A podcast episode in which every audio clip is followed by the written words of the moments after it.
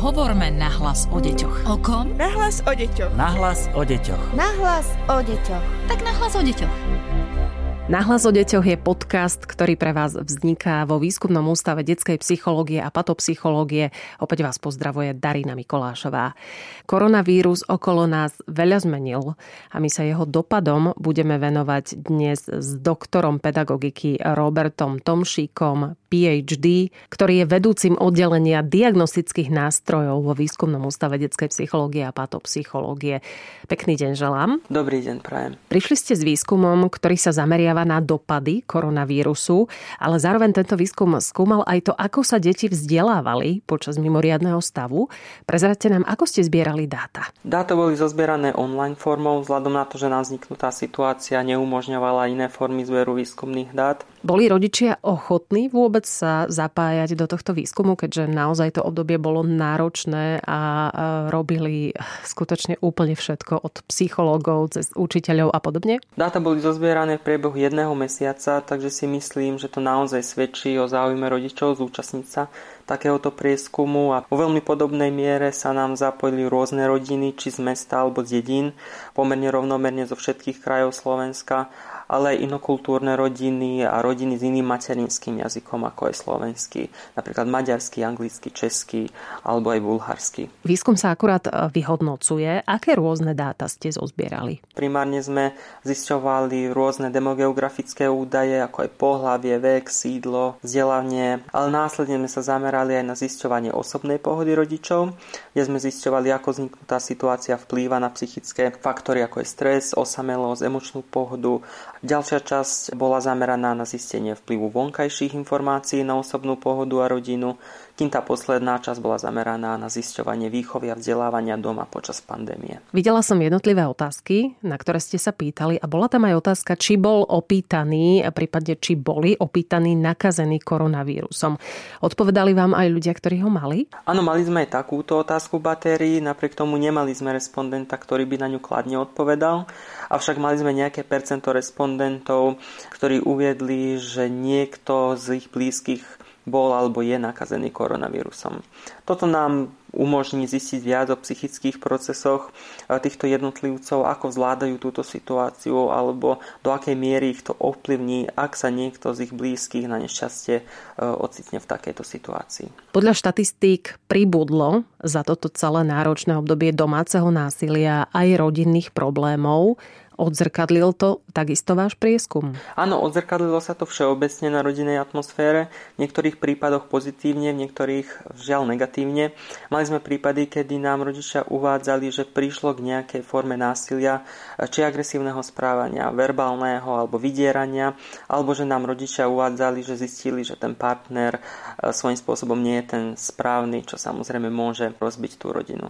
Pozitívne na tom je to, že sme zistili, že takýchto rodín sme mali pomerne málo, je to pomerne malé percento, hovoríme približne o 1% takýchto rodín. Skôr sme mali pozitívne spätné väzby vo vzťahu k manželstvu, že ich táto situácia skôr blížila, že partnery majú viac času pre seba a pre rodinu. Drastickejšie dopady boli skôr na materiálne a finančné zázemie rodiny, ako na samotné vzťahy medzi partnermi a medzi deťmi. Aké dáta vás osobne najviac zaujali? Boli mi zaujímavé zistenia ohľadom edukácií doma počas pandémie, kde sme zisťovali, čo všetko e, robí starosti deťom a rodičom, ako sú na to rodičia pripravení, alebo ako sa cítia byť pripravení a kompetentní, alebo napríklad koľko venujú denne hodín učebnej činnosti deti. Tu sme konkrétne zistili, že rodičia ktorí sa cítia byť menej kompetentní pri vzdelávaní e, svojich detí doma, majú tendenciu intenzívnejšie prežívať, že ich dieťa doma nezíska dostatočné vedomosti a intenzívne pociťujú psychický tlak pri zastupovaní učiteľov v domácom vzdelávaní počas koronavírus pandémie. Vo väčšine prípadov to boli rodičia so e, základnoškolským vzdelaním alebo stredoškolským vzdelaním, ale absurdné je to, že do tejto skupiny rodičov, ktorí sa cítia byť menej kompetentnejší, vlastne patria aj rodičia, ktorí majú tretí stupeň vysokoškolského vzdelávania. Kým ako najkompetentnejší pri výchove a vzdelávaní sa cítili rodičia, ktorí majú prvý alebo druhý stupeň vysokoškolského vzdelania. Taktiež sme zistili, že v priemere sa deti venovali učebnej činnosti iba 2 až 3 hodiny denne, najmenej žiaci na prvom stupni základnej školy, kým najviac tej eh, povinnej učebnej činnosti venovali stredoškoláci. Zisťovali sme aj, že ktoré materiály, prostriedky alebo pomôcky chýbali rodičom pri učebnej činnosti detí. Približne 39% rodičov nám odpovedalo, že žiadne, že všetko majú zaobstarané avšak najväčšiu časť tvorili pomocky technické, čiže tlačiaren, toner, notebooky, alebo že im chýbal internet, alebo že mali doma slabý internet, to bolo až 23%. Ďalšie to boli napríklad približne 15% rôzne učebnice, skripta, zošity alebo pracovné listy. Ďalej to bolo napríklad 10% nejaká pedagogická alebo didaktická pomoc učiteľov alebo odborníkov, výtvarné pomôcky, písace potreby ako je tabula, atlas, určité pomôcky alebo návody pre deti so špeciálno výchovno-vzdelávacími potrebami. A povedzte nám, vyjadrili aj samotné deti nejaké obavy? Áno, zisťovali sme aj obavy detí. Najčastejšou odpovedou bolo až vyše 20% absencia sociálnych kontaktov rovesníkov alebo učiteľiek, učiteľov ale najviac uvádzali cez 13 vlastne obavy z nezvládnutia školských povinností. Nejaké malé percentá tvorili aj problémy s aktuálnym spôsobom výučby, kde deti alebo žiaci mali problém zvyknúť si vlastne na tento nový spôsob výchovy a vzdelávania doma, či už s rodičmi, alebo mali problém s online vyučovaním. Ďalej to boli aj problémy spojené s vyučujúcimi a školou, kde rodičia identifikovali určité problémy v komunikácii, v dôslednosti alebo zaobstáraní materiálov, ktoré škola mala. Niektorí rodičia, nejakých 5% uvádzalo, že prichádzalo aj k preťaženiu zo školských povinností, ale aj vlastne taká obava z nejasnosti vzniknutej situácie a čo sa stane po návrate do školy. Boli zase aj takí rodičia, ktorí neuvádzali len kvázi negatívne odpovede, ale aj pozitívne, že vlastne tie deti a rodičia sú spokojní so vzniknutou situáciou a spôsobom vyučovania doma a že im skôr vyhovuje.